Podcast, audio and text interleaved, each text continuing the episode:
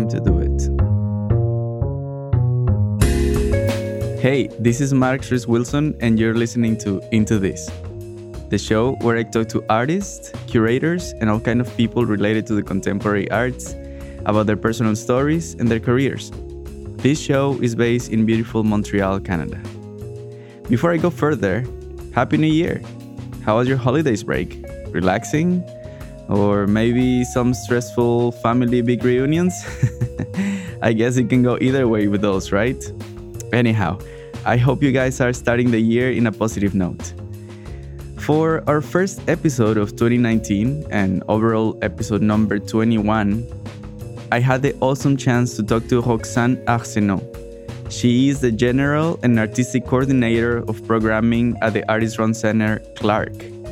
Besides this, she also leads a music project called Doncel, and she is involved in many other cultural and artistic projects around the city, such as Pop Montreal, among others.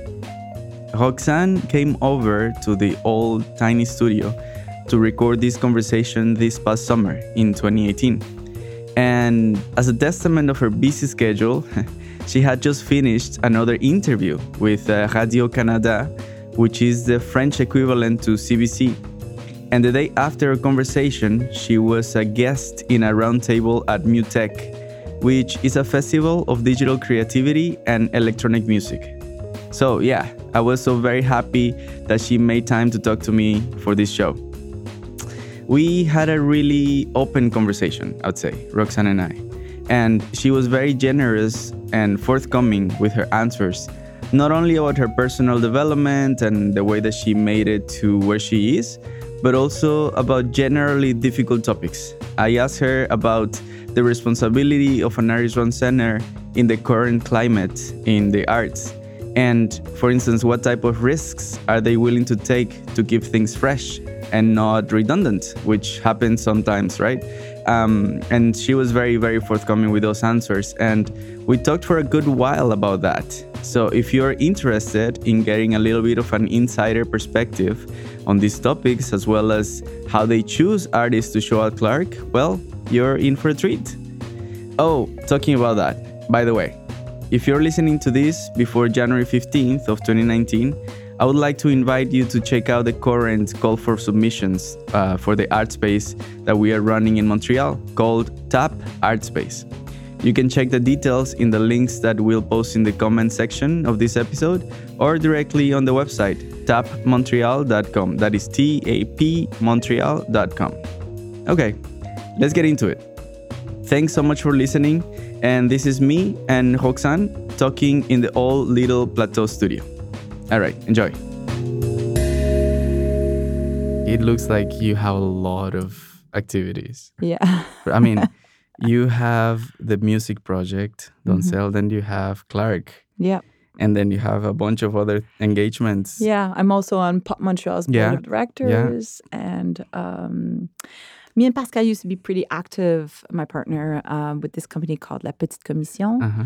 We're less active at the moment. Um, and then I have a daughter. Yeah. And, I just am involved in all sorts of other little things. Well, yeah, I mean, so. tomorrow you're you having this roundtable At MUTEK, at yeah. Mintech. I mean, that's Yeah, I feel very privileged to be invited, but it's like, yeah, it's it's just it piles up. right. Yeah, it does. So, how was the conversation today at Radio Canada? It was amazing, actually. Yeah, because uh, we often talk about feminism and quotas and and parity um, with other feminists or other people that are already kind of like open to the idea, you know, and that's great. I mean, it it creates a really easy conversation, but the content doesn't necessarily um, get to people that don't or aren't interested or not aware of that this is actually an issue.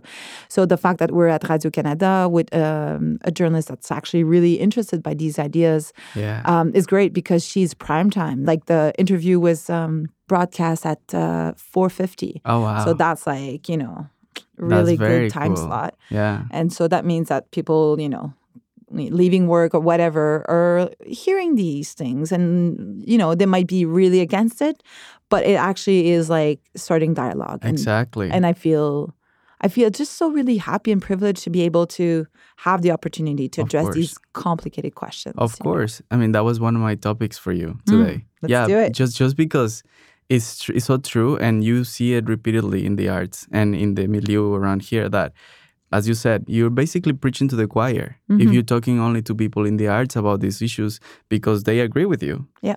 And I guess uh, my question for you was like, how do you find opportunities to actually talk to other people who are probably not as involved in these issues, right? And I guess that's one of them. That's absolutely one of Yeah. them. Um, and I had this reflection because the talk tomorrow, I was like, oh, you know, exactly. I feel what like we're gonna be preaching to the choir, but right. But someone was saying maybe there's a lot of people that are already interested by these issues, but a lot of people can't necessarily verbalize them or talk about them or haven't um, gone to the end of this reflection and can't really apply change in their social network. And then some other people are just like interested but against it or Yeah. um and uh, not everyone has the tools to do it because I know that I've been interested for years Right. but just in the last like maybe two or three years i've been really able to articulate why and and kind of develop tools to to create change in my social spheres and my artistic fields um, and and that's i mean that's taken a lot of time but i guess one of the things i do is that i create this crazy feminist music project Yeah, yeah, yeah. and then make sure that i get invited on all these interviews right. and then I get to talk about it a lot. but it that's maybe a lot of work. No, for sure. everyone. no, but that's that's very true though. I, I didn't consider that, I guess, for a moment, that you do need the tools to Mhm. even just, you know, let's call opportunities to educate, Yeah. right? I mean, when you are in a in a place uh, or something and you hear somebody that is probably not, you know, involved in these ideas and all that, that's an opportunity. But Yeah. sometimes it's true that you don't have the lingo. yeah, you can't bring it Yeah. back to your board and and say like, uh, I, I think we should do this if you don't have the arguments or the know how to how to put this in place and how to defend these ideas. Right. I guess that's true. Yeah. So, uh, and we've all seen this. Like, we've all been like, oh, I kind of want to do this. I think that's a, like, that will be really important to do, but ah, that's going to be complicated, you know? Definitely. But then when you, the more you talk about it, the more you can actually become affirmative and, Yeah. and kind of, and ask for things and, and then, and create that path for change. And Mm, that's, yeah. that becomes exciting. So I think that's one of the goals for our talk tomorrow is really for people to leave. Like, obviously, there's some academics on this panel. It's really important. They're Yeah. going to bring with facts, and and some people are, have more like um, hands-on, like Uh-huh. in the artistic field experience. Um, Right. And I think that's going to create a nice diversity. But the the end goal is really to come out of it for people to come out of it and be able to kind of like you know, you watch this TED talk, for instance, and then you there's like this catchphrase, and then you're like, uh, and then you repeat that catchphrase. Yeah. And then, you know, you've learned something and you can transmit it. But if someone is not talking in a really comprehensive way, you're like, I kind of get it, but you can't communicate it. Definitely. So we want to kind of give people at the end these catchphrases and like a these guide. guides and Uh-huh. not really like super Right. dogmatic, but No. like, you know, they come out of it and they kind of have a sense of how But to do it. sometimes you need it. Mhm. You know, you sometimes you need, it, especially with complicated ideas like this. Mhm. And you realize of this when you are talking to people Yeah. only. Because if you're in your head, sometimes you think that you got it. Yeah. But once that you try to either teach it or have an argument, no, not a bar, not an argument as in a fight, no, but, uh, as a, in a conversation. also, yeah. as well. Yeah. definitely. Yeah, if you sit with your uncle and you know, Oh man, sometimes with friends. Or you're friends, Like, yeah, yeah, you yeah. feel that you're like all aware of this, and you're all on the same page, and then you're like, "Holy shit, Oh, we're yeah. not!" oh yeah, And that that's really disturbing. But then you're like, "Okay, I have to take this, as you said, as an opportunity, Opportunity, to yeah. educate and to and to hope for the best." Wow. But uh, I, it- I've I've been in those in those situations Yeah? with even like young people, like Yeah, which you man. expect, you know, like they are on Instagram all the time, yeah. and it's not. I mean, you it's not always the case. it's not it's not always the case. No, you need to be super um super aware and Involved, involved, and Yeah. that that takes a lot of energy Yeah. also. yeah. I guess it comes easier if you are a minority. If you Mm. are a little bit maybe I don't know, I'm not gonna say oppressed, but you know what I mean. Yeah, yeah. Like if you are feeling like Yeah. the norm is not you, and then that's when you start to look. And all these examples that I'm giving you of friends that I see that they're not involved or anything, Mhm. yeah, they are you know conformant with the yeah they're know, the norm yeah. yeah and so it's it's easy for for somebody like that not to be aware Yeah. Right? When you don't uh, realize the privilege you have Exactly. the opportunities that are offered yeah to you. and, and that's the thing right? I mean some people may think that it's like that for everybody. Mm-hmm. surprise surprise. It is not. Okay so we, we went right to it but like let's let me go back. Uh, yeah yeah yeah. I'm following you yeah um so you are half portuguese and i Mhm. guess is your half of your mom? Yeah. The mom side yeah? Mhm. Yeah so she came from portugal or- Yeah. yeah my grandmother is Eloisa de Oliveira Fonjorge. They Wow. can't get more Portuguese than that. Yeah. right and where where do you grow up I grew up in um, Saint Jean sur Richelieu, like Oh, the suburbs from uh, like 20 minutes away South from Shore. Montreal. Yeah. yeah It's kind of a depressing city, but uh? I how so I don't know. There's a lot of people there, but um, it's it's a weird city. Oh, people kind of get attached to it, but the, Mm. I feel it's depressing. And there's a Oh. lot of bars, a lot of bars, Oh, and a lot of bikers. oh it's a Um, biker city Oh yeah, definitely. Oh. Someone got exploded on my street when I was a young, young, young person. what what what do you mean But uh, the like, on bike the other, exploded? uh, yeah, like there was like a the biker, uh, I guess headquarters, okay and uh, a van passed and it was exploded, and then found like pieces of bodies oh everywhere. wow Everyone from the whole like region could hear the explosion. Um, so yeah, it's a biker city, but it's not rough at all, it- except for the explosion. It's not horrible. no, but yeah, it's like very mid-wage. Um, once in a while somebody gets dismembered you know, it's nothing. um okay so you grew up there yeah, I grew up there, went to private school, okay um, but um, always was an outcast, Uh-huh. uh, and then went studied visual art plastic, visual arts in Cégep. yeah there Um, as well there as Okay, well. uh-huh. Uh, I did a horrendous art. Oh my god! If ever someone finds those archives, That's what I wanted to ask you too. If you had any practice on, on the visual arts. yeah, I Yeah. did. But then it became more performative, and I was more interested, I think, by these ideas. Um, for instance, I was the only person with that would color their hair like pink Uh-huh. or whatever, and they would talk about me like in certain classes in the Right. Cégep, like. Oh, my philosophy teacher talked about you, and we were like two thousand students. You know, it was kind of that's what I'm saying. It's like depressing. The people Okay. like, Ugh. okay.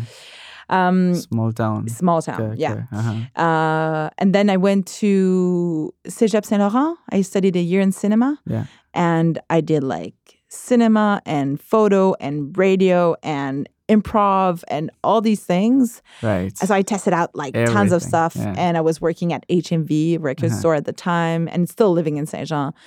Um, so you would commute. yeah, Oh, by wow. bus it was Okay. like very few hours of sleep. And then I, after all of this, I was like, I think I want art history. Uh-huh. And so that's when I went to l'UQAM in art history, uh-huh. Bachelor's. a bachelor, and then Uh-huh. my master's, and then at l'Université de Montréal in, yeah. for my PhD Yeah. that I did not finish by the way. Right, right. Yeah. The yeah. only thing I quit, I think, in life. right. No, but I think it's it's valid. I did the same. Oh yeah, Yeah. tell me. Yeah. I mean, I came to McGill uh, first as a master's student. Yeah. And then after a couple, like one or two years, I don't remember, my supervisor invited me to apply for a PhD. She's like, because you can fast track. Yeah. So you don't need to finish your master's and you can start your PhD. And so I was like, yeah, sure. And so like I did it, I started, and then after like a year and a half, I was like, you know, I cannot take these four more years. Yeah. Because the PhD in chemistry, at least in my group, it was like at least six, six and a half. Yeah. And so I was like, I'm not even sure that I want to stay in chemistry. So, and he told me, okay, so if you're really sure of that, uh, if you want to try industry and all that, is a lot better with a master's because you're more versatile and you know. Yeah. And PhD is usually, at least in sciences, is usually aiming towards academia. Well, right? everywhere. same, yeah, yeah, yeah, same. same, Like yeah. I realized that I didn't want to stay. right. That that wasn't my like my end game was to write a book. hmm Was not to Right. teach exactly. Yeah. more and to stay and Yeah. to research more. Like, and when I realized this, I was like, oh, wait a minute. Yeah. Yeah. You know, no, this is not It's it's it's been the hardest decision I've ever made in my life, though. yeah, It it took me down for like months. Me you too. Know? Oh yeah. I mean, because that was my idea since day one. You know, Mm-hmm. and then realizing that may not be the path. It's Mhm. hard. Yeah. Like to go kind of like against yourself. You know. absolutely. it's yeah, tough, and yeah. it comes with a lot of social stigma. Right. Like quitting school is like, of course. oh, Yeah. you, you'll go back. I'm like, no. Maybe not. But honestly, Best after decision. yeah, Yeah. yeah, You feel so relieved. you feel good. But later though, yeah. when yeah. you see it backwards, you know, Yeah. it's like, yeah, for sure. And then it's really interesting because this uh, this master's that I wrote, which was the the same subject of my PhD, I was approached very uh, like at the beginning of the summer by a publisher Mhm. who'd like for us to do a beautiful coffee table book. Like my dream was to do this, Right. and he's like, "Do you want to do this? Oh wow. I would do this with you. And we have a graphic designer, but you can like submit ideas that you like. And I was like, oh my God. Okay, so there you have it. I mean, that- Yeah. that's, so that's that's, it. yeah. it's so it's so bizarre. What was how- your topic? exotic kitchen commercial spaces. Okay. So I'm using this idea of trying to give a um, historic or heritage lens Yeah. to all these kitsch spaces that uh, post-colonialism has really dismantled. Uh, I, I totally understand, but we've kind of uh, in French we say tu um, lances le bébé avec l'eau Ah, du bain, oui, oui, you know. oui, oui, ça. You, you throw the baby with the bath water. Yeah, exactly. Yeah, yeah. You're so good at these. But all this to say that um, I think that when these spaces kind of were destroyed or are still being destroyed, the Mhm. few last that are still there, um, because they're they promote stereotypes and all these things. But at the same time, they were talking about immigration. Uh-huh. They were talking about people coming here and trying to eh, be included Yeah. and and they were talking about a very specific historical context which was the after second world war Right. where people kind of wanted to travel but couldn't had money but didn't want to go away because they had like they had been away and they Yeah. wanted security Yeah. so they wanted to travel and at the same time here be served in their language with their money with things that they could kind of understand but that feel adventurous at the same time Right, right. so, and there was really immigration and uh, meeting, like you know, like their new context and and and and kind of giving them what they wanted It was like Yeah. this Disney version of their culture. Of course. Uh, so it's super interesting for me, and so I think that there's really uh, an interest in in preserving them, or if not, then preserving their history and trying to document them. So Mhm. that was my master's, and Okay. then my master's kind of more categorized them, and then my PhD was more like trying to understand that, but that's never going to happen. So this book is really going to be about like, you know, kind of of seeing them, like all this documentation that I've Oh, kind wow. of piled up. It's going to be a beautiful book, but When is it coming out? I haven't. I I was like, I went. The editor, the publisher, approached me like three weeks before I launched my album. Oh, okay. I was like, you cannot even say this to me. Like, like yeah. that's too much information because that's really something I want to do, but I'm going nuts trying to finish this project. Yeah, for sure. And so uh, I was like, I can't start anything be- before January 2019. So sometimes I wish I, I had a year with not a big project. Uh-huh. Like it's been years where it's like there's always this big, Big thing, project. yeah. And so next year when the guy was like the book, I was like, oh, so that's it. I can't yeah. say no, but Of course. it's going to be a big project. you That's gonna be it. That's, Yeah. I yeah. just finished this album. Pascal is like, ugh, happy for you, but come on. And he's like the most supportive yeah. in the world. Yeah, he looks like it. Yeah. Such a great guy.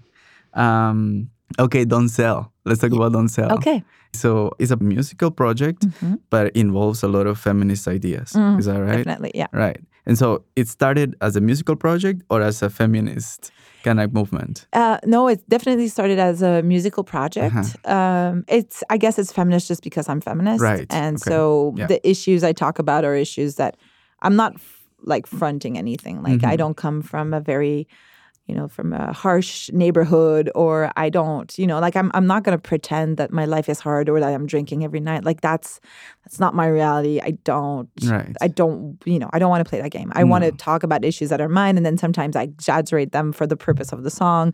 But they all come from my myself, my community, my family, and and that and it. So automatically, it is feminist, and my sense of humor is very dark and raunchy, and I. I like addressing these issues um, in in a fun way, Right. but that you feel like the message is pretty clear at the right. same time. You know? right. Right. Um, but no, it definitely started as a music project because I was at the radio for Right. CISM at um, 89.3. It's the student Montreal, um, yeah, University of Montreal. Université Uh-huh. Montréal. It is the biggest francophone university radio in the world. Oh wow. Yeah, it's it's uh, it like watt wise, it's like ten thousand watts, so it's it's it has a really uh, big range. Wow.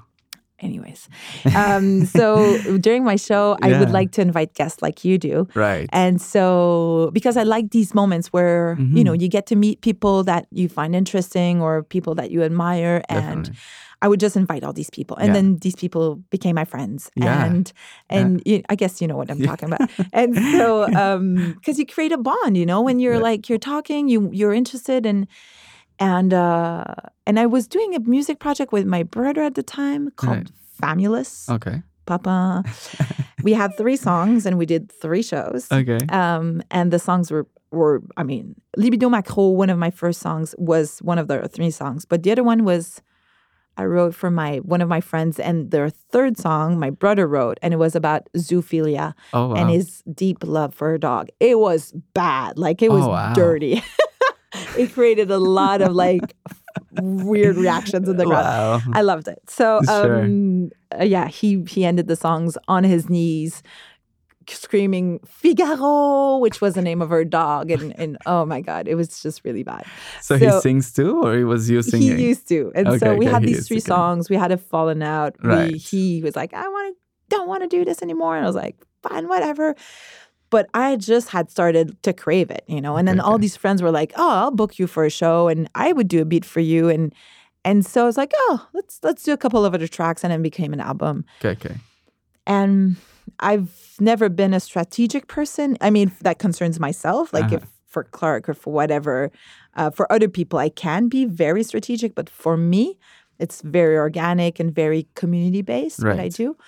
Um, and so um, and so yeah, we launched an album a few years later, and uh, and it had really good reception. Um, it was in two thousand eight Yeah. Yeah. but uh but people really focused on the sexual content of the songs and not on the feminist position so Okay. much a little bit but Uh-huh. and it's interesting because 10 years later i can really feel that the focus has changed the content is still i mean it's not the same but it's still very Oh, sexualized and but people are talking about me too and about That's very interesting. yeah. opportunities for women and Yeah. so it's it's nice because 10 years makes a difference But it was there from the beginning, though. it's always been Oh, there, that's yeah. very interesting. Yeah. That just according to the movement of the moment, Mhm. It changes the focus of the songs, but Yeah. it was the same. Yeah. Oh, cool. there's really a momentum to talk about these yeah. things yeah. and So And so right now this album is really allowing me to it's relevant. to yeah and Yeah. to to address like difficult Mhm. topics Mhm. with mainstream media like in La Presse in Le Devoir and uh, I've I had a six page feature in this trashy magazine called Dernière Heure Uh-huh. DH. If you go to the grocery store, the DEP, Yeah. um, you'll see like there's a stand with Le Lundi, Le Sept Jours, uh, Star System, and all Uh-huh. these things. They're like trashy magazines with like they're a bit like National Enquirer, you know. Right, they talk right. about reptilians and you know like rich people and whatever. Uh-huh. And they asked me for an interview. I was like, sure, absolutely, this is my dream. You know, I thought it was so funny. And um, but I between this interview on the reptilians and and these other, you know, whatever subjects, I was talking about feminism and about contemporary art. There's like our collection that's photographed, and you know, Kim Dorland and Nicolas Grenier, Uh-huh. and you know, they're all their names are in this magazine. I'm like, yes, you know, Yeah, it's yeah. really a way. It's resistance and it's a way to infiltrate. I mean, yeah, that's another way, I guess. Mhm. Yeah, no, for sure. Yeah, because again, like, as you said at the beginning, even if they reject the, the idea or Mhm. something, they are confronting with it. Absolutely. You know, so Yeah. that's that's definitely a way, Yeah. right? So, like, you've been really busy with uh, the Don't Sell project these days. Yeah, yeah, because the uh, after the first album, I um, so I launched it in November 2008. In July 2009, I found out I was pregnant. Like I was like, okay, my album had just come out in Japan, Oh wow! and and I was supposed to go tour there, and I was like, well, you know what, this is a change of plans, but we're we're gonna do it, and For it's, it's fine, and it's like actually, you know, like the, the best thing of my life. Like this, my daughter is like, wow.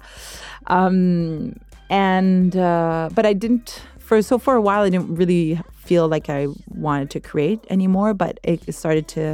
I started to crave it. Right. Also, I must say that I'm not a musician. I Uh-huh. am not, uh, you know, like I'm. I'm didn't grow up in rap, and uh, so this is all like it requires a community, but it also requires a lot of work when I have to write things, and it doesn't come like automatically. Like it's very performance based and very idea based, but then you have to actually make something. Right. So it's not like someone who's very talented and can just like, you know, Uh-huh. write up a little something and it Uh-huh. becomes something beautiful. Like, no, like for me, I really have to sit down with a dictionary and like, you know, all these books around me and like my computer. And then I Uh-huh. like, okay, five hours and I can Right. maybe squeeze out something. Right. I saw that you also collaborate a lot. Yeah. With like musicians and stuff, which is a good way to do it. I have to. I Of have to. This yeah. project cannot exist. Uh, Like all my songs, the beats have been written by other Yeah. people, but I'm it's often in the studio and I say what I like. I often express it with like visual codes. I'm like, I want something pointy, Uh-huh. Yeah. or you know, like something that, and they're like, oh, whatever. But we get them. Well, that's that's your language. well, yeah, Yeah. I guess so. For sure. And so and so yeah, um, so we started slowly to do songs, and I was like, oh, okay, we might have something, and then we started to do videos, Uh-huh. um, and I was like, oh man, I want to do a video album. Yeah, So yeah. we went all in. But I mean, Beyonce did it a couple of years ago, but way before that, Sonic Youth Yeah. Yeah. had put yeah. out Goo and Dirty Right. in their video albums. I have them in VHS still at home. Um, and I've always been a fan of this idea of For sure. DIY and very well established. And Yeah. So we went in and we did that. Yeah. Yeah. yeah. So yeah, a lot, a lot, a lot. and of as well collaborations in that sense too, right? In the Yeah. I saw that you also collaborated with uh, Nicolas Fleming Yeah, for a video. That Yeah. was very cool. yeah, it's Yeah. amazing. I mean, this idea is that someone gives me a um, sample of a beat. It brings ideas for me of text, and then I write text, and then I finish the song. Often the song is like is brought to a certain level, but I go see someone else to finish it, Mm-hmm. to bring it to another level where I want it. So already there's like a transformation. Yeah. And then I take this song and I take it to an artist or, you know, filmmaker, Right. whatever, director, and then they'll have an interpretation of Uh-huh. it. And then um, I take the song and I give it to my dancers, and then they create choreography. So it's like all this change of change. yeah. creation Yeah.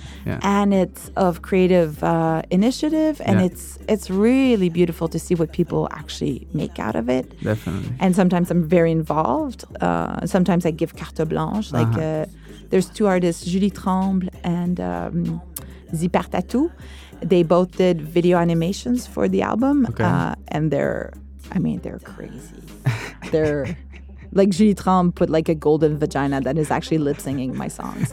it is insane. That's amazing. It's beautiful. Yeah, um, and uh, but Nicolas Fleming, he was just like, I want to create a backdrop for you guys, Mm-hmm. Yeah, and I was yeah, like, that's yeah. insane. right. But we could maybe go film in one of your installations. right. Right. He was like, okay, so that's his way of like, you know, that's his way of doing exactly the same thing as me. Of course. He created this thing, and then this creates like a infrastructure for more, for another level of creation, and yeah.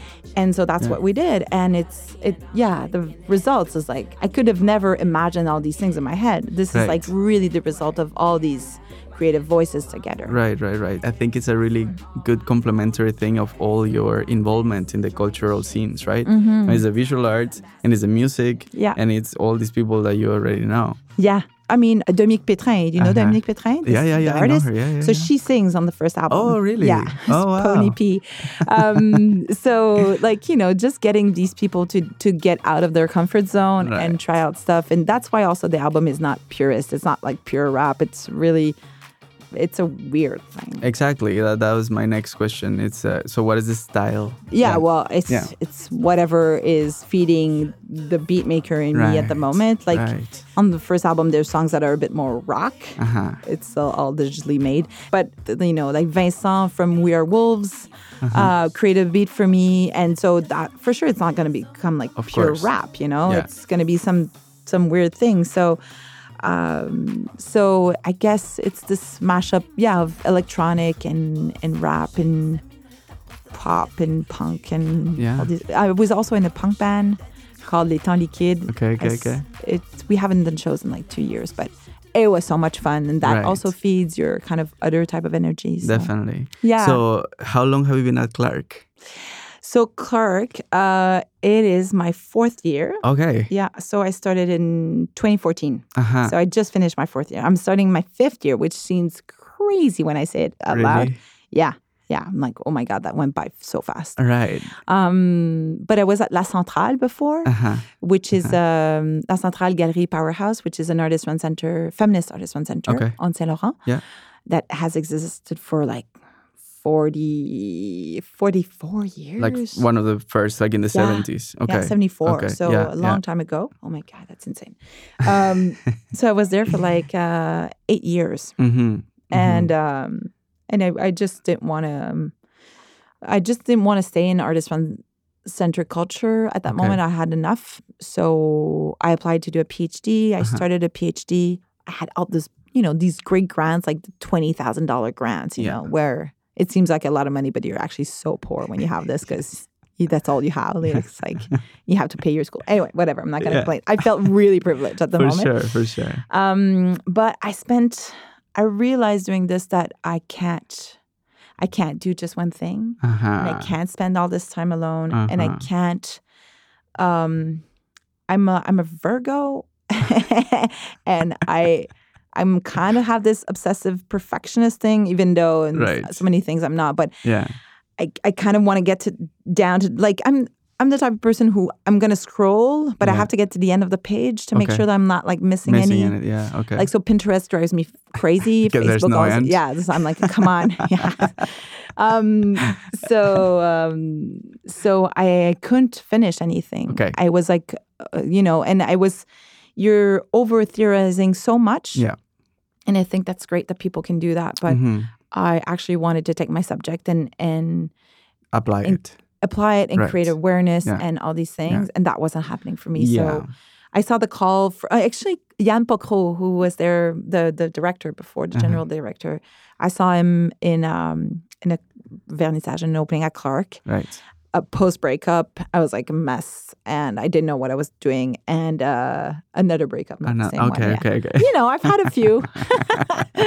um, and um, They're good. Like they drive you to the thing, so that's great. yeah they're like oh my life oh okay um and uh and Jan was like don't you wouldn't you like to apply for for this job that i'm leaving and i was like i just looked i paused i was like and then i applied Yeah. and i was sure i would never get the job because i wasn't a member at clark and Uh-huh. I, I felt it was really kind of a tight-knit circle an artist run center that i respected so For sure. much that i love what they Mhm. were doing but um hmm and then I got the job and I was astonished. For sure. Um, but it's been really great because I feel at Clark, I, I'm still learning so much, Mhm, mhm. but I'm contributing a lot. right. I'm helping the, I think, I think, I don't want to be like, uh, you know, whatever, but I think I'm helping the center uh, shift No, also yeah, sure. and, and go in another, maybe more inclusive directions Yeah. in, in some ways. yeah. Um, but I,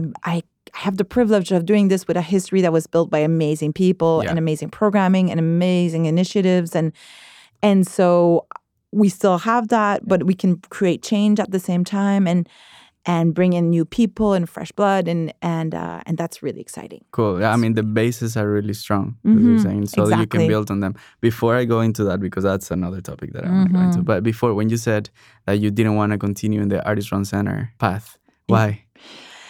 um hmm i don't know what i can say Right. um i know that uh sometimes uh some milieus are bit too small Okay, uh or there's a lot of tension Yeah. uh and I don't want to say like, oh, because it's a feminist artist center, it's more Uh-huh. complicated because I don't believe in that. Like, Mhm. but I know that uh, s- some artist run centers have like a complicated cycle Okay. history, and um, and for me, it wasn't. It was Okay. just It's overwhelming, not ideal. and also the you know you're always asking for grants Yes. and always wishing for the best and Yes. always working f- with so few resources. Yeah, tight. And Mhm. so at some point when you're you're you're not you don't have a super healthy team, um, then that becomes too much. Oh, absolutely. So, yeah, yeah, yeah. Um, when I left, I was like, I'm kind of dil- uh, disillusioned Uh-huh, by all uh-huh, of this, uh-huh. uh, and I yeah, I need rest. But I actually love artist run center culture because kind of the door is wide open. Yeah. You can propose anything. Yeah. You have we we are a kind of institution because we've existed for so long. So we're exactly. we have respect from our peers, but then we're still we're not a museum. You, No. We can try out stuff. We can be uh, really reactive and responsive, and um, it would be hard for me. I think maybe it'll happen one day, but to work in a big institution where you have just your job, hmm like at Clark, I I do programming with the committee. Uh, I talk with the artists, but I also help with installs. Of course. I ask all my colleagues what they think about the graphic design I've just submitted, Yeah. and you know, like we really work together yeah. horizontally as much as we can, and and it's I love my team Yeah. so and I love my job, and so after that, like the pressures of grant writing and the the income and the, the like all the things that we don't have that we, we I would have if I would work I don't know for the the country or the the city is okay because you, the conditions are are good enough. Right, right. Because still, Clark is an artist run center, and it's one of those artist run centers that um, are usually pointed towards when people talk about how they got professionalized, Mm, right? mm. Uh, I wonder if that's a conversation that you guys have Yeah. within the team. Yeah. Professionalized is one thing, but institutionalized Uh-huh. is another. Uh huh. Um, uh, but I think that sometimes people are like, you know, and we see it today, like with galleries like your own and with all these right. alternative galleries that are Mhm. super exciting and that Mhm. are very free, you know, and that's amazing. Yeah. And so people sometimes are like, oh, it's like, you know, the artist run centers, they get bogged down with this, like they're in the system and they, they don't, Uh-huh. um, they're not as responsive or they don't take as much risk. Uh, and so we're really aware of this. Uh-huh. And so we really try to take risks. Of and we. I think we do. We do, we, Yeah. We put like, you know, I, I, am thinking about this show with Raoul and Yeah. Guy Boutin, for instance. Yeah, this was a big risk for us. Yeah. Like we discussed it at length with our Oh, yeah? committee. Oh yeah, big time. Um, The risk was where? was uh was taking an artist like Guy Okay. Okay. Okay. uh, okay, who is not recognized, Uh-huh. was not recognized by Uh-huh. the contemporary milieu Uh-huh. at all. He's like lowbrow, more in like not I would say even street art, just like outsider art. Yeah. absolutely. Yeah. Um, but he applied Yeah. and um, deciding to create conversation between two uh, generations and Yeah. two uh, painting approaches and and do that like we are i'm convinced of this we are the only artist run center Who who, could do Yeah, that Yeah. you know Yeah. Yeah. like no one else would even try like stick it even like touch it with a pole like we we're like no and it actually created like a show that created a lot of conversation Definitely. Yeah. some people a lot of people loved it some people hated it Which is great. which is great Yeah. like yeah. Yeah. i want to have these discussions Absolutely. i want you to come in at clark Yeah. and remember the shows well, yeah. you know I mean, think about them afterwards I'm gonna make a link with. I'm just gonna call it like your sensibility. Hmm. You talk about the kitsch as a way of getting outside of the normality, Mhm. right? And so, like when you talk about shows like that, for instance, that's what's happening. yeah What's happening is that you are going to put something in front of people that are probably not expected, but not in a not expected way of like, oh, you're shocking me. No, no in a way that you may not agree with Yeah. me, Mhm. and let's talk about that yeah you know and i think that it's true that especially in commercial galleries Mhm. you know that doesn't happen often because No. that's not the mandate Yeah. but even in places where the mandate is that it's Mhm. hard it's hard yeah people are comfortable oh yeah and, Like- and it's easy to stay there yeah i mean don't get me wrong i see a lot of beautiful art of course I think it's beautiful. It's really well done. Excellent artists. But it doesn't shake me up. Uh-huh. Like, I love, I'm going to tell you what I love. yeah I Tell me- love, tell me I love um, when I'm in front of a work, whatever medium it is, and I don't know if I like it or not. Mm, I don't know where to how to categorize it. I don't know where Mm. this is coming from. I don't have the tools. right and this is me like i've seen a lot of work in my life hmm but when i don't know the tools when i don't have the tools to kind of analyze a work uh, aesthetically especially i yeah. mean after that conceptually this, like I, I get surprised all the time and i'm always learning stuff and i think that's great but um but even then i must say that when I'm surprised conceptually, that's also super fun. But when you like someone is trying out something and it's so singular and it's very their language, I I love it. I'm For like, sure. okay, Yeah. I, I have to sit down with the work and think about it, and then say like, okay, am I gonna discard this or am I gonna push through and actually or with the committee, we make sure that we are creating the same dialogue for our public. And so this we try to do often. And because sometimes it's also like I'm thinking about Annie Moat, for instance, Uh-huh. which is um side of painting she does is very much her own language, but uh, I think it's it really is more accepted, let's say, in a New York or American type of context. Like we, they see much more of this, not the same type of painting, but you can kind of, you know, you know the codes. But when I saw her paintings for the first time, I was like, huh, Yeah. okay. And then when she submitted, I was like, oh, uh, okay, okay. Right, right. And uh, but the not all the committee loved it. Like of course. you know, the, in this already you can see that this is super healthy. And Yeah. I love working with a committee also for those reasons because if I was my own programming, then you know it, would- it would be it would be amazing. But Of no, no. I'm joking. but no, no, it would be it would be tinted. You know, it would have a direction. But just you, now yeah. everyone puts their own, and Yeah. and we are very rigorous in the way we analyze uh, dossiers. Um, but uh, but we selected this show, and then when we presented it, like so many people loved it. Some people didn't like it at all. But we had discussions around Yeah. it, Yeah. and that was great. Of like course. people, it it creates like reaction, Yeah. and and like as you said, not just shocking, but also No. just challenging, stimulating. yeah. You know, uncomfortable like allow yourself to be uncomfortable that's the Mhm. thing yeah um the committee that select the uh, Yeah. shows it's uh, usually within clark or it's outs- outside or... always within. Okay. It's, uh, I mean, we were talking about artist run centers, right? Uh-huh. Um, and although there's a lot of galleries, let's say whatever, that are named or that they are under the category artist run center, Yeah.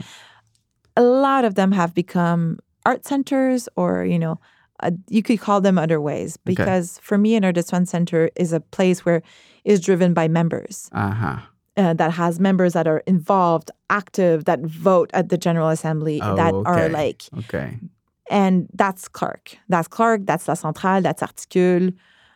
A few others, but those are the like the main ones that where there's the members are really driving the center, and you can you you can see that they're they're active also. You know, in another way. Like I have a lot of respect for all my peers that are doing these amazing things. of course It's just not the same direction, not the same sensibility, uh-huh. um, and sometimes that's easier, and then sometimes that's harder right because um, at Clark we have 50 members uh-huh. and they're invited. They're in, it's invitation based. Oh, it's okay, the okay. only center like this in Montreal, I think. yeah because any anywhere else you can just You can apply, subscribe yeah. oh apply You can apply. okay okay yeah. apply And then uh, you can apply or subscribe. Yeah. Some sometimes there's no limit to the n- amount of, of members. Sometimes you can apply and they actually, um, but uh, Clark is invitation based, so Oh, you okay. can't even apply. okay And sometimes it's complicated because you don't want to create a like a sort of intimate circle. Mhm. But then at the same time, when you're invited, then it creates the sense of okay, I've yeah, you know, I'm lucky to have been chosen. I'm part of the family, and I'm then it wanted creates my Uh-huh. place is special. So you want to be en- engaged and involved, and that's what we're trying to cultivate. so if you're a member what are you what is expected from you I mean, it's not a lot, but we Okay. expect you to come at least um, to the General Assembly. uh-huh. Um, if you miss, I think it's two or three in a row, then you are expelled. Um, we expect you to volunteer or to be on a committee or to be on the board. Yeah. Um, and then not everyone can do that every year, right? of course yeah But we expect you to to to show up and to be interested. And if you're not, then why? I mean, it's great. It looks great on your CV, but Yeah. that's not helping. for so sure we really try to, to to create members that are like we don't create members, but we try to create um, a mood or a sense of uh, of team where people feel like they have Engaged. they should be engaged. Mhm, mhm. Um, so it's the members that are on the committee. Okay, so the committee chooses with you together the shows. Yeah, absolutely. everything. I just have one voice. right. Um, and there is also Manon, who is the Yeah. co uh, coordinator, general coordinator with me.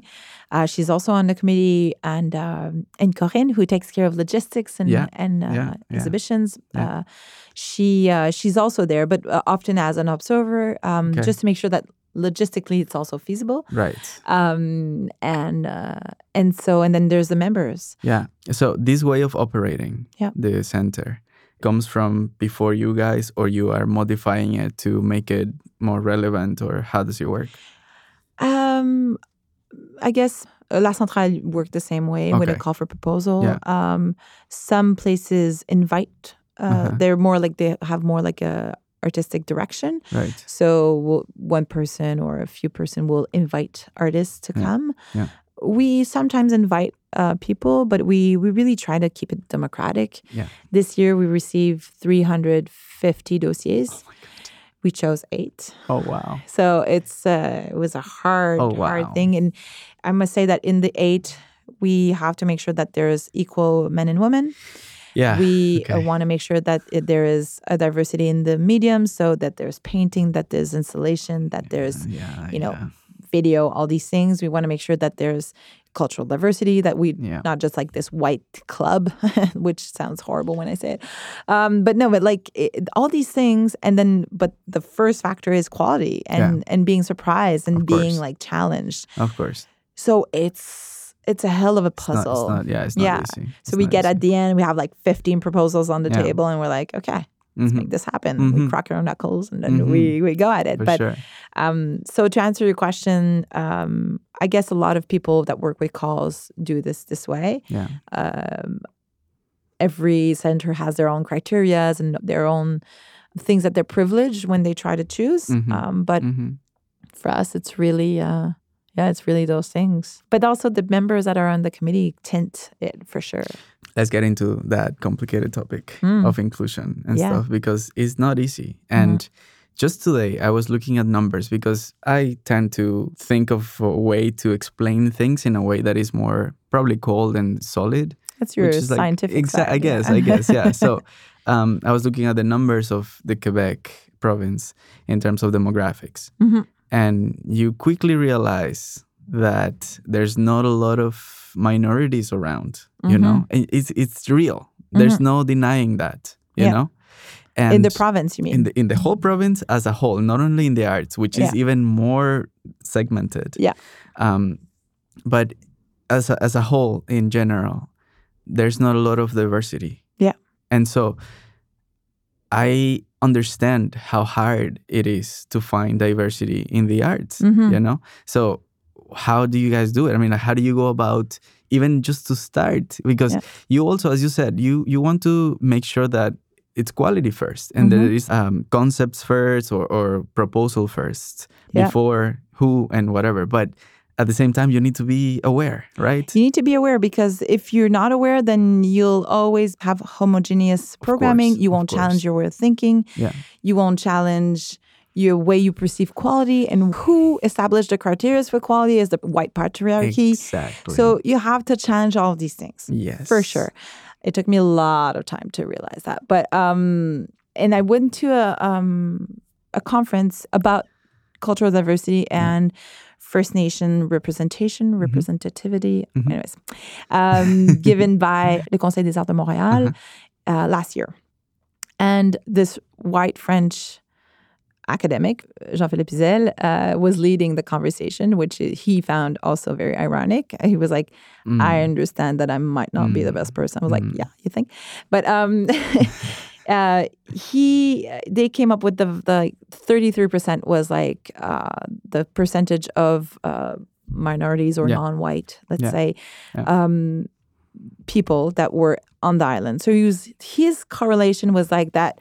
Therefore, if there's thirty three percent of non-white people, um, then he was like, well, there should be 33% represented. And I was like, that's kind of a weird parallel because it's not because there's 33% of non-white, let's say, people Yeah, um, that there's 33% of visual artists or even contemporary art artists and you know, like you get into this really Very niche, niche, niche, niche Yeah. point of the iceberg thing. Yeah. And then and so that's that's one thing Yeah. where they are, you Yeah. know, the quantity and the quality. Mhm. Um, but then the other thing is that if you're always showing white people, uh, and you know, like I'm half Portuguese, but I'm Yeah. definitely included in that. Sure. Sure. Um, then you're not sending a message that you want to show diversity. So they're not applying actually. Uh, You don't know you don't want to show First Nations people, and Yeah. so they don't necessarily apply. Exactly. So you have to do the work. Last year we had two African women Yeah. in the big room Yes. in one year. I was Right. like, okay, that's a statement. Yeah. I'm really happy about that. And then we had Raoul and we Yeah. had like all these amazing people that really contributed to a, For a very good programming. Yeah. Um, and this year was much more proactive. So I'm always like writing down names of people I like. Yeah. So this year I wrote to maybe six of them and I was Yeah. like, you should apply. Right. I can't guarantee anything. It's No. really committee, Yeah. but at least there's these dossiers are part of the selection, Exactly. you know? Exactly. And so, but that takes work. And Mhm. people kind Mhm. of sometimes don't want to do the work. yes. Or they're like, why should I, you know, privilege someone Yeah. when all these other people are applying? Yeah. But actually, you have to create this change because if not, then you know, people that's it will always be status quo, and you'll always be showing the same things, and you won't challenge yourself because when you're showing people that have other perceptions or other visions, then you're you're feeding yourself also. You're challenging your vision, and that creates change also. So that's great. Yeah, I mean, you know, if you think of that gap, right, that Mhm. exists between minorities and, and less privileged segments of the populations and, and the privileged one, Yeah. um, that gap has to be walked by people in power positions. hmm In this case, is you guys, right? Yeah. And so, or, or people who decides all these things, just in this very, very tiny example, which is the visual arts, which is really small, right? We It's agree on that. Yeah. but it has an impact. Exactly. Yeah. Exactly. So that thing has to be done and is extra work, hmm which people has to be Ready to do it. exactly Yeah. or, or, or willing to do it, you know, Mhm. putting all that effort. Yeah, no, And- I actually was having this conversation with this guy about. Um, I did this interview about uh, can you be a feminist and listen to rap? Uh-huh. I was like, uh, yes, you can. That's the answer, the short. Um, but he was saying because I was talking about the responsibility of programmers and festivals Yeah. to be to be programming women or non-binary people, and um, and he was like, yeah, but you know, rap is so much about like uh, DIY and Mm. making your own path and everything. So, do you, why would you expect programmers or media to do it for you? Mm. I was like, well, you know, it's much easier to make it by yourself if that's if you're corresponding to everything that you see and that you know that there's a public for that and they want to put the money there and the programmers that's what they want. Exactly. You're willing to take the work and do that and take that risk, well, yeah. quote unquote, if you know that there's a high chance of possibility that you will make it in the end. But Mhm. if you're a trans person, it's already so hard to exist. Or if Mhm. you're a minority, like you were Mhm. saying, you there's so much oppression just on your day to day life. Mhm. Not for everyone, but for a lot of people, that taking the risk to taking it publicly, it takes so much courage. Oh my God. So Exactly. we have to create that place for them. Well, I think you just hit the nail right on the head, which is, I think that is the system. It's not only people programming this, you know, it's Mm-hmm. what you're saying. It's like it's the whole thing telling you you're not welcome here. Yeah. Or you're This is not you your are place. exactly you're not gonna make it here. Yeah. And that is not only a gallery telling you this, is the whole Everywhere. thing telling you this. Yeah. And so that's what I mean by closing the gap. That Mhm. people have to go and give them the hand on the other side and pulling them, you know? Yeah. And so I think with programs like that and all that, that, that gap can be closed. But Yeah. it's gonna take work, you know? it's going to take a lot of work. Yeah. It's going to take, it's going to require people to realize that their position of privilege, like we were talking about. Yeah. And even I was telling these, because I've been doing all these shows lately, Uh-huh. right? And, and I've been playing with some dudes, like some bros, bros. Right, and, right. um, and uh, I was playing with this one band I really liked. I consider them being feminist and really open. Um, but we had this like long conversation after our Yeah. show, and I was telling them, you should realize that, yeah, you might not always have been in this position, but now you're hyper popular, yeah. and so you are in a pro- position of privilege, and you should use that privilege for people who don't have it, Exactly. and that's hard when you've made it from the bottom. I guess like uh, yeah. Like Drake. yeah, like exactly like Drake. I'm like, I can't even quote Drake. Oh my god, so sad. But um, but yeah, when when you've struggled to make it, um, it's some people just want to like stay there and Yeah. like you know accept their their their faith Yeah. that they're made them, themselves and just expect other people to do it. But you should actually that should be the time where you're like, hey, Right. here's my hand, like you were saying, and Yeah. I can I can help you with this, and Definitely. you create that space for other people. yeah. So um, And even with Yeah. people with less power, you know, Yeah. even even just a conversation with your friends, mhm. that's an opportunity. yeah, You know, absolutely. I, I'm not asking you to become a, a freaking um, activist. Yeah. No, just be aware yeah, and just be careful when you say, I went to the Chinese place to get my nails done when it may not be Chinese Yeah. only. just make a little effort. know, it's Yeah. a little, t- like a tiny thing, you know, Mhm. it's important. Yeah. And people don't believe that it is, but it is. It is. Right. It has so much impact. Exactly. and and I was talking with a friend uh, this weekend, and she was like, "Don't you feel that like every conversation is is like we're walking on eggs, and everything can be subject Yeah. to Yeah. to like outbursts or?" And I was Mhm. like, you know, it might be true, Yeah. but we're changing like Mhm. generations of thinking Of at the moment. So Of it is course. going to be hard for a while It's revolution. it's a revolution Mhm. and it's we're changing it like slowly and people don't know how to deal with it and and it's hard but Well, I mean, it's like, happening Just know? think of, like a fucking 70s. They Mm. used to tell you like, or 60s, they used to tell you, oh, smoking is good for your baby. Yeah. I mean, it's for your pregnancy. You're going to get like, my mom feel smoked better. in Right. the hospital There you go. while she was pregnant of me yeah, Well, there you go. I mean, and, and so you cannot really say that, you know, it's not uncomfortable when these changes happen. It will be uncomfortable. It's Mhm. fine. You know, Yeah. like just, just chill. It's, Yeah. it's fine. Like just, just with the load of information that we have Yeah. streaming down the, the phones all the time, I believe that you're not allowed to say, oops, I didn't know. Mhm. That you're not allowed to say that anymore. Yeah, I mean- it's hard I mean, it's hard but people do and then and i like at some point i feel it's heavy to have and you might also feel this way Mhm. but as a woman um i feel sometimes i have to educate people Yes. and i'm like i'm the like it's my responsibility because i'm a woman rapper or you know i uh, I should be aware. I should be, and I am. I mean, I am aware, and I am able to theorize, but not. It's not because you are a woman or you're a minority or whatever that you want to take that position and want to defend everything no, no, no. all no. the time. No, no, no. But um, I don't mind doing it. I just want you to be open to hearing it. Yeah. Like if you're gonna become angry and like you say stupid stuff to me, like at some point I just want to. Yeah. I'd be like, you know what? That No, like, that's it. I mean, thing, you that's, know? tru- that's true. And I think most of the time though, I feel like most of the time you need to be the person who takes the higher road. mhm. You know, requires and that- a lot of That energy. is so draining yeah. as hell. Oh my God. yeah, it's crazy. And so, you know, Mm. it's okay sometimes you say, like, I'm not going to take this one. Yeah. Um, next one, you know? Yeah. I'm just going to ignore and Oh. I'm just to walk away. It's so funny you would say that. We, I rented a car to go to Sudbury this Uh-huh. this uh, weekend. It's like a website called Turo, and you can rent from uh, individuals. Oh, okay, It's- okay. So, uh, so we didn't know this person, and we we leave with the car, and then we are we park it in front of the place we're staying in Sudbury, and this woman is on her balcony, and she's like insulting us and Mm. looking at us like she's gonna rip us apart. And I look at her, I'm like, "Do you have a problem?" I'm like super hostile, like ready to fight. Um, which I wouldn't have, but still. Um, and she's like, and she points out the bumper sticker on my car, and she's like, "What the hell is this? And why are you supporting this? And blah blah blah. Are you?" Re-? And I was like, "Whoa, whoa!" whoa.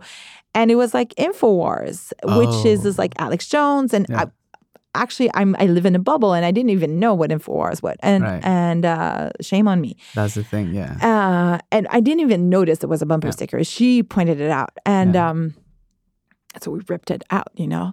So I, when I went back to bring back the car, I didn't mention the. Uh-huh. I hope you won't listen to this.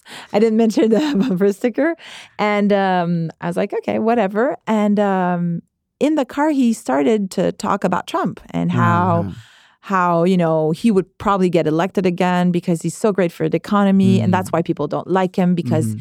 he's you know he's good for the economy Yeah. and that's not good for the pockets of you know the Democrats, Democrats or whatever. Mhm. and uh they, you know I was biting my tongue and and really like trying not to say anything because I was like you know, you're renting a car from this guy, you're renting it again in two weeks. Mhm. You have to be chill. This is the only car you can afford. Like, shut up, you know? Yeah. And then I just went in an outburst. I was like, okay, I have to say this something. And then I just, you know, I was just like super emotional about it. And and uh, I had to. But you can't you can't always do that. right. And then that could also, if I would have been alone, it could have put me in a in a position Of like course. a dangerous position. Yeah, yeah, yeah, yeah. It's all that. Um, No, I mean even yeah. even anybody can be in danger Yeah, in those absolutely. positions. You know, one thing is to also be able to make a difference between an opportunity that can be actually taken mhm. and an opportunity that it was never an opportunity because Well- they're not, you know. You are so right. And so, like, I think that is also important for you to realize. And I don't know, for instance, like what you were saying about the echo chamber. And I was thinking about that, like, you know, yeah, for sure, if you talk to people that agree with you and all that. you know. Mhm. So, how do you do the opposite? How don't you make yourself being in there, in that box, right? Mhm. And then, I don't know, one of the things is like, for instance, like if you listen to Fox News or something, Mhm. or it's hard. Actually, like so hard. listening to it and watching those news, it's crazy. Mhm. It's as if you were living in a different planet. yeah, yeah, And yeah. so it, it, it's very, very hard to like make a connection, you know? It's like, are we living the same things? Yeah. Are, are we, why, you know? But Yeah. that's, that's the beauty too of it. I mean, honestly, it's just different people, different ideas. yeah. but But, you know that there's way too many people on the planet, so maybe they should go. See, I was trying to take the high road, but no, it's like, no, fuck it. I'm gonna bring that. it down. Uh. okay. Um, so I have to say this because I realized, and uh, it comes from a good place. Um, I saw that almost everybody in the Clark organization Yep. Are white. You mean uh, Like, in, the in the in the roster of staff and staff, members? yeah, yeah. yeah. that's is Mhm. that a concern at all? Yeah, Yeah. it is. Yeah. It is. And you know, I was talking about this uh this uh this thing about like going to get people um so they would apply Yeah. and then we would consider them as options. Yeah. But the same thing happens because our membership is invitation based, Yes. Then people invite their friends, right? Right. Um Right. so right. for the past two, three years, I've been like, hey guys, you should really consider you know, branching people. out. Yeah. And this year, I was like, you know, our invitations are in November. Yeah. This is a problem. Yeah. We need to address this. We need to have diversity because it's not just a question of uh, of how we appear. Right. It's a question that if you have people, minorities or First Nations, or we have parity yeah. um, and we have diversity and like we have artists and authors and all that stuff, but we're still very homogeneous. yeah. And I always address this. People are like, "Oh, not her again," um, but um, but we. Um, I think that if you have people from that have different perspectives and different points of views, then that creates change from the uh, From the within. Yeah, yeah, yeah, yeah. exactly. I had this idea last year. I was like, okay, the First Nations um, representativity is very delicate. I find in the moment because a lot of people are all going to the same artists, and that Mhm. is great for these artists. But they're also feeling like they're just, you know, sometimes just uh, filling in the boxes, and Yeah. that's not great for them either. You know, I don't want that. Right. I, I really want to create sustainable change. Um, and I think we do at Clark in general. But um, so I had the idea, I was like, okay, there's an association called ACCCCA. So contemporary art curators, but First Nations. Right. Okay. Um, which is great. Yeah. And they're super active throughout Canada. And in the past year or two years, they've been really working on the province of Quebec because Yeah. we're super behind. You know, we're Yeah. like, sure. because we've had our own issues with the French and English and all that stuff. So we're still a bit, um, yeah, I was going to use a bad word, but behind. Let's let's keep it that way. um, and so uh, I was like, okay, well, why don't we organize a screening night Yeah. that's created by a First Nation curator? Yeah, and uh, she can curate whoever she or they or he Mhm, wants mhm, mhm. um in in this night but let's do this annually so every year we create this kind of meeting point Right. with first nations artists there's a lot of video work it, it permits kind of discovering Yeah. uh, new artists that you might not have a, a big corpus it, it it allows you to integrate them into uh, a contemporary art milieu Yeah. to show them that you are open to this. So maybe they might want to apply. Yeah. They might want to become a member. They might be they may come more often to our events Yeah. and then become friends and then get invited. Definitely. Oh, I was saying I wasn't strategic, but I'm strategic when it comes to these things. But I'm very transparent also with No, them. but I mean it's it's necessary. I think it is. Yeah. Um, so I mean, there. I think our if we think about minority uh, at the moment in our members, it might be five, you know, Yeah. five, six of them, and then the, this question of um, of minority is very tricky Mhm. because hmm uh, you know, if you're German, if you're half Portuguese, Sure. if you're Sure. because if you read the description Yeah. of some art Yeah. councils, it is it is literally if you're first generation of immigrants, which is me, I'm first generation, Mm. Right.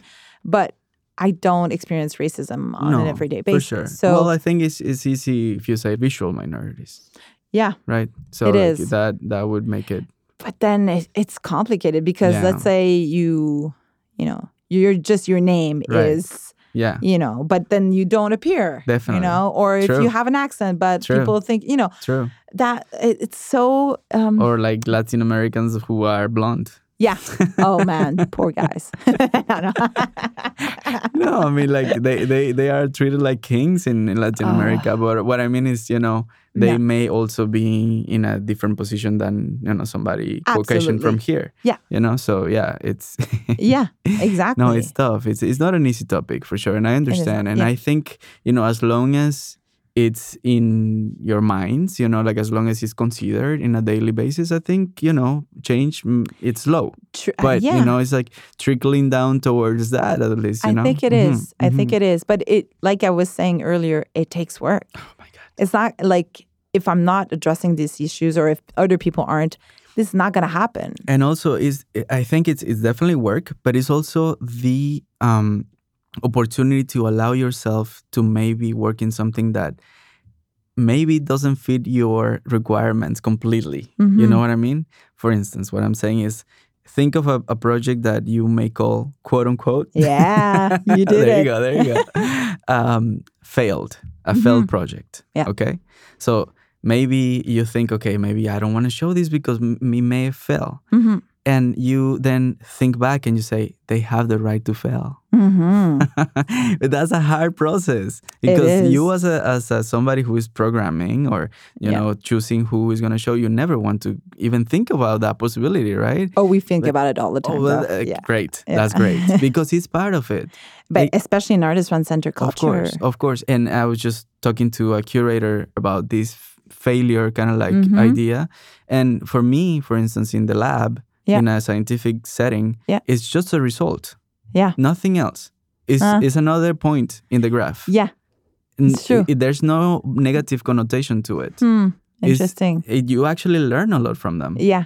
and that's the kind of like the same thing that you can be translated to a gallery Yeah. you know I mean, it is, but then it's true that we are, how can I say? Hmm. I, I mean, we are dependent on on grants and all these That's it. things, and Yeah. and Yeah. our reputation in the community. of course So you you have to of course to be to to present a strong vision. that's it I think that's super important. or the narrative has to change Exactly. Um, but then the, what defines strong, actually, like you were saying, is the narrative, and then that kind of depends on who's writing it. right And you you you could actually be a, a game changer, like a trendsetter, and we try to do that actually Mhm. at Clark, and and sometimes we succeed and sometimes we fail, and it's okay. But that that's not a question of minority or anything. Like I've seen a lot of white people fail in my life. right You know, like which is fine yeah, exactly. I mean, but, but but what I'm saying is, just I don't want to make this a they and Yeah, us thing. Of course Yeah, yeah. not, not like that. But what I mean is, is that segment has had a lot of more opportunities, Yeah, and absolutely. and at the beginning to fail too. You know what I You're mean? absolutely and, right. And I think it's it's just it's fine. I mean, that's Mhm. that should be granted for everybody, not only for one specific group. Mm-hmm. You're it's so right. everybody. So it's fine. I mean, like if if we fail together, well, let's do that. You Yeah. know, it's like, but But give us a allow- chance to try. us- exactly, allow us a chance to to to fail.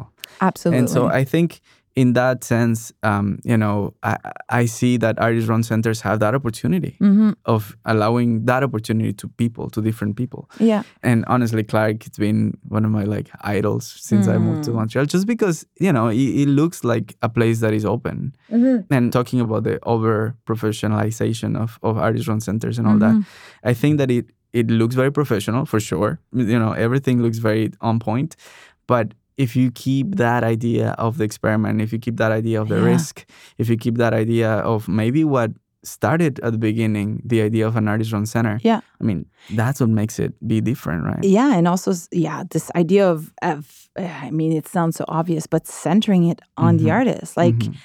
artists submit often they'll submit a project and Yeah. I'm like, okay, we'll decide that okay, we like this dossier, we like this project, good. Yeah. But the artist is totally allowed to change it completely Right, if they want to. Right. Um, now, of course, sometimes we've selected it. Let's say they presented video, and we're like, okay, that's great because na na na, and then they want to do drawing, and then it's like, oh shit, but there's a lot of drawing in our programming, Yeah. so maybe that doesn't fit anymore. Yeah. So we have this discussion, right. but the base of of how we do things is that you we give you the room. no, but that's fair. We've selected yeah. and I actually we don't select an artist that let's say the artist has done shitty work, shitty work, shitty Mhm. work, good idea, shitty work, shitty work, shitty work. we won't show the good idea because when we're presenting an artist, we're actually presenting we're we're vouching for the Of artist. course. So we're vouching for their career and their evolution Yeah. and and sometimes we've given shows to artists that we're like, okay, we uh we don't know if they're there yet, but they've evolved so much that we want to recognize that and we'll give them the show to try it out For in a professional context. right. And so um, this idea of risk and of giving chances is totally part of the game. That's but then we'll try to balance it out. Then, yeah, I mean, we have to see the dossiers and we have to discover the artist. course. And I think that's why, I mean, was, we were talking about this. I think that's great why I was saying that uh, at top that you're presenting a lot of, you know, Latin American Right. and South American Yeah, artists Yeah. we don't get a lot of chances to Uh-huh. see that and Uh-huh. you I, I understand that you don't want to tokenize Right. probably your Yeah. your project but also creating that that's such a a great stepping Mhm. stone you know Mhm. and Mhm. i was actually like yeah exactly like all these other white artists have all these other opportunities like why give them more Yeah, like yeah, you know and i think that's yeah that's really exciting No, definitely. But I think what you also said before about um, how close you are with people. I mean, it it's important, and I'm not gonna deny that either. You know, I mean, my beginnings in getting involved in the community, I was always very welcomed by everybody. I'm, I have nothing to bad to say about anybody. So of course, I want to work with people who were really kind to me from the very beginning. And of course, I mean, i I don't care who they are. Yeah. And I guess you know, like that, it can be all again, like it can Eee, be like yeah, exactly. slope. It's very slippery. But again, uh, you know, if you're conscious of these things, Yeah. you will always make it, you know, so that it's it makes sense. Yeah. But again, it, working with your hard. friends, working with people who gave you an opportunity and all that, it's important too. yeah yeah That's how you build community. Yeah. And so I think it's it's fine. I mean, it's it's not it's not one way or the other. I don't think No. I don't think there's an easy narrative and an, easy answer for this. It's not no, exactly. It's not No. like one thing or the other. Right. It's just a question of like you were saying before of Mhm. being aware hmm and and you know, it's it's just really easy to say like, oh, you know, like uh, this thing with Robert Lepage, like I don't I don't see color. I'm like, oh, you should sit on this and spin on it. You know, like you should you should say something for that too. Yeah, well, middle sign. fingers up in the air and then sit on it Like and spin on it. Yeah, quote unquote. oh my god, I talk so much with my hands. Uh, This idea of being, and we, I see it sometimes with the dossiers. Like we Mhm. have to ask hard questions. Like, okay, the family name hints to someone Right. from the, you know, probably minority or the Yeah. subject or, you know, the content, but Right. you don't want to select an artist because they're they're minority based, but then you want to be rigorous and include them in your programming. So Mm-hmm. if the show is good enough, at I always often say this: if like I have two shows at the end and they're like, okay, they're equal, but I have this that's lacking in my programming. I want to make sure that there's like diversity on all levels, like even Yeah. intergenerational and you know like Mm. established and emergent. And Mm. it's a That is, you know what? I, I'm just realizing this with the project with TAP Mm. that at the beginning, I started saying like, "Oh yeah, this is you know for like emerging artists to have the chance because normally they don't have the chance to show Yeah. and all this." But then I realized that even mid-career artists were coming to me and say like, "Hey, what's going on with the programming? How can I apply?" I realized that only after starting this, and I I realized how much hunger there is for Mhm. just any space to show. Yeah. It's like people are ready to show. And especially everybody. in a in a space like yours, Yeah. Where there's maybe um, you know, it's not like showing at the museum or Right. something like that. Mhm. You can really experiment. Yeah. You can really try out stuff. Oh, yeah, and yeah, yeah. maybe when you're super mid career, well established, you might not have those Ah, chances. Maybe that's it. you Yeah, know? that's true. So that's also great that you're creating this opportunity. Mhm. And and so my turn to ask you a question. How do you uh, turn turn the table. Yeah. How do you um, do programming? Right. Um, well, I guess it's organic so far. But right right now, yeah. It, it started because I really didn't know how long was going to last, just based on the rent of the Mhm. space, right? Because he's very ephemeral. Yeah. and um, so now that I have it for a little bit longer, I'm starting to think a lot more about that. What's a little bit longer? Uh, at least next year. Okay, nice. Yeah, the whole year. And I think that even if I don't have that space, probably I'll find something else Mhm. because at this point, You got a taste of it. that that and and also, I mean, I don't know. It just feels. I mean, I don't want to say this in a really serious way or anything, but it feels like a responsibility. Mm-hmm. Now that it started, you know, like people are giving me their time Yeah. and their energy to even just show up for a Yeah. little bit for a visit, and I love that. Mhm. I want to respect that too. Yeah. And so, yeah, I mean, I think um, You understand your place in the community. Yeah. The, Yeah, well, I mean, like these conversations give me ideas. And for instance, the idea of having like a committee to do that, that's Mhm. great because Yeah. so far it's been just me, really. Yeah. And and that that that's can also be really okay, you know? that's fine. But I think that it's it can be really skewed Mm-hmm. Towards only my perspective of things. And I think Mhm. that that can be also a little bit problematic, you know? It, it can be or or just you know looking at one thing and i don't want that either Mhm. so i guess you know moving forward i think uh, it, it's going to become something more of a conversation thing with Yeah. you know my probably close group of friends or like group of people that i you know really respect in in the milieu Yeah. and i think that's a great idea i Mhm. think i'm gonna just put that you know down on, as a for, sure to-do list you know Absolutely. um, but in general, um, I guess because of my position uh, as a a little bit of as an outsider in the community as well. Yeah. I kind of trust in that. I kind of Mhm. trust in that. I haven't really been educated the way that everybody else in art school has been, Mhm. and so that I kind of trust that maybe my perspective is not the same as everybody else's. Yeah. And so in that, um, I try and be as inclusive as possible Mhm. as you said, like at the beginning, for sure, it was like my close proximity to Latin American artists is real. Yeah. And yeah, I was just saying, like, okay, so you guys haven't really had the chance to do this, and we'll probably continue to do that. Yeah. And also to try, should. yeah, and, and, and to try to create those collaborations that we were trying to create at the Mhm. beginning, because I think it's, it's rich, you know? Yeah. When you put two artists that normally you wouldn't think they got together and then something happens. And again, with the risk of failing, sure, let's Mhm. take that. Yeah. You know, let's let's welcome that opportunity. Absolutely. Um I've had and and this is another realization that I had. Um most and probably like 95% or more of the people who has approached me so far, they are white artists. hmm Yeah. and you realize that either is that the number is bigger or that they are, you know, free to do that in They their feel minds. comfortable. They, They feel, feel- comfortable. and I don't want to say entitled a entitled, bit. but, But a little I bit. guess. Okay. No, not that they think that they deserve it, but they're like, uh, I have a fair chance at this. Exactly. You know, It's like, and oh- that's completely legitimate because that's that's that's their world. That's what we know. You know. Yeah, and, and I feel like that's great. I Mm-hmm. feel that that's good. Now, let's take that feeling and give it to everybody. Yeah. So that I get like, you know, all these comments from everybody. That's Yeah. what I would like to see. yeah.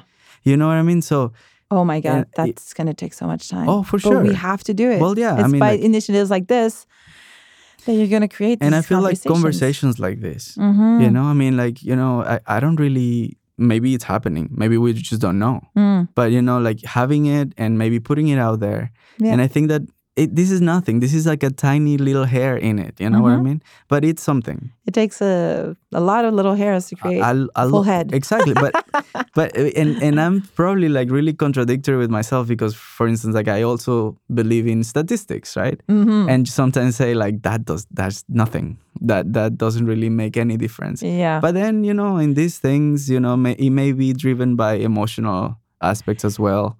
I know, but then I really believe in this idea of, uh, you know, like uh, throw a stone in the water and the, Yeah. like I, I The ripple effect. Yeah. Exactly. Yeah. I'm like the worst at expressions, I must say, in Uh. French and in English. I always fuck them up. Like, I, but you know, like when I go to your openings, for instance, Uh-huh. then, or even at Clark's, Yeah.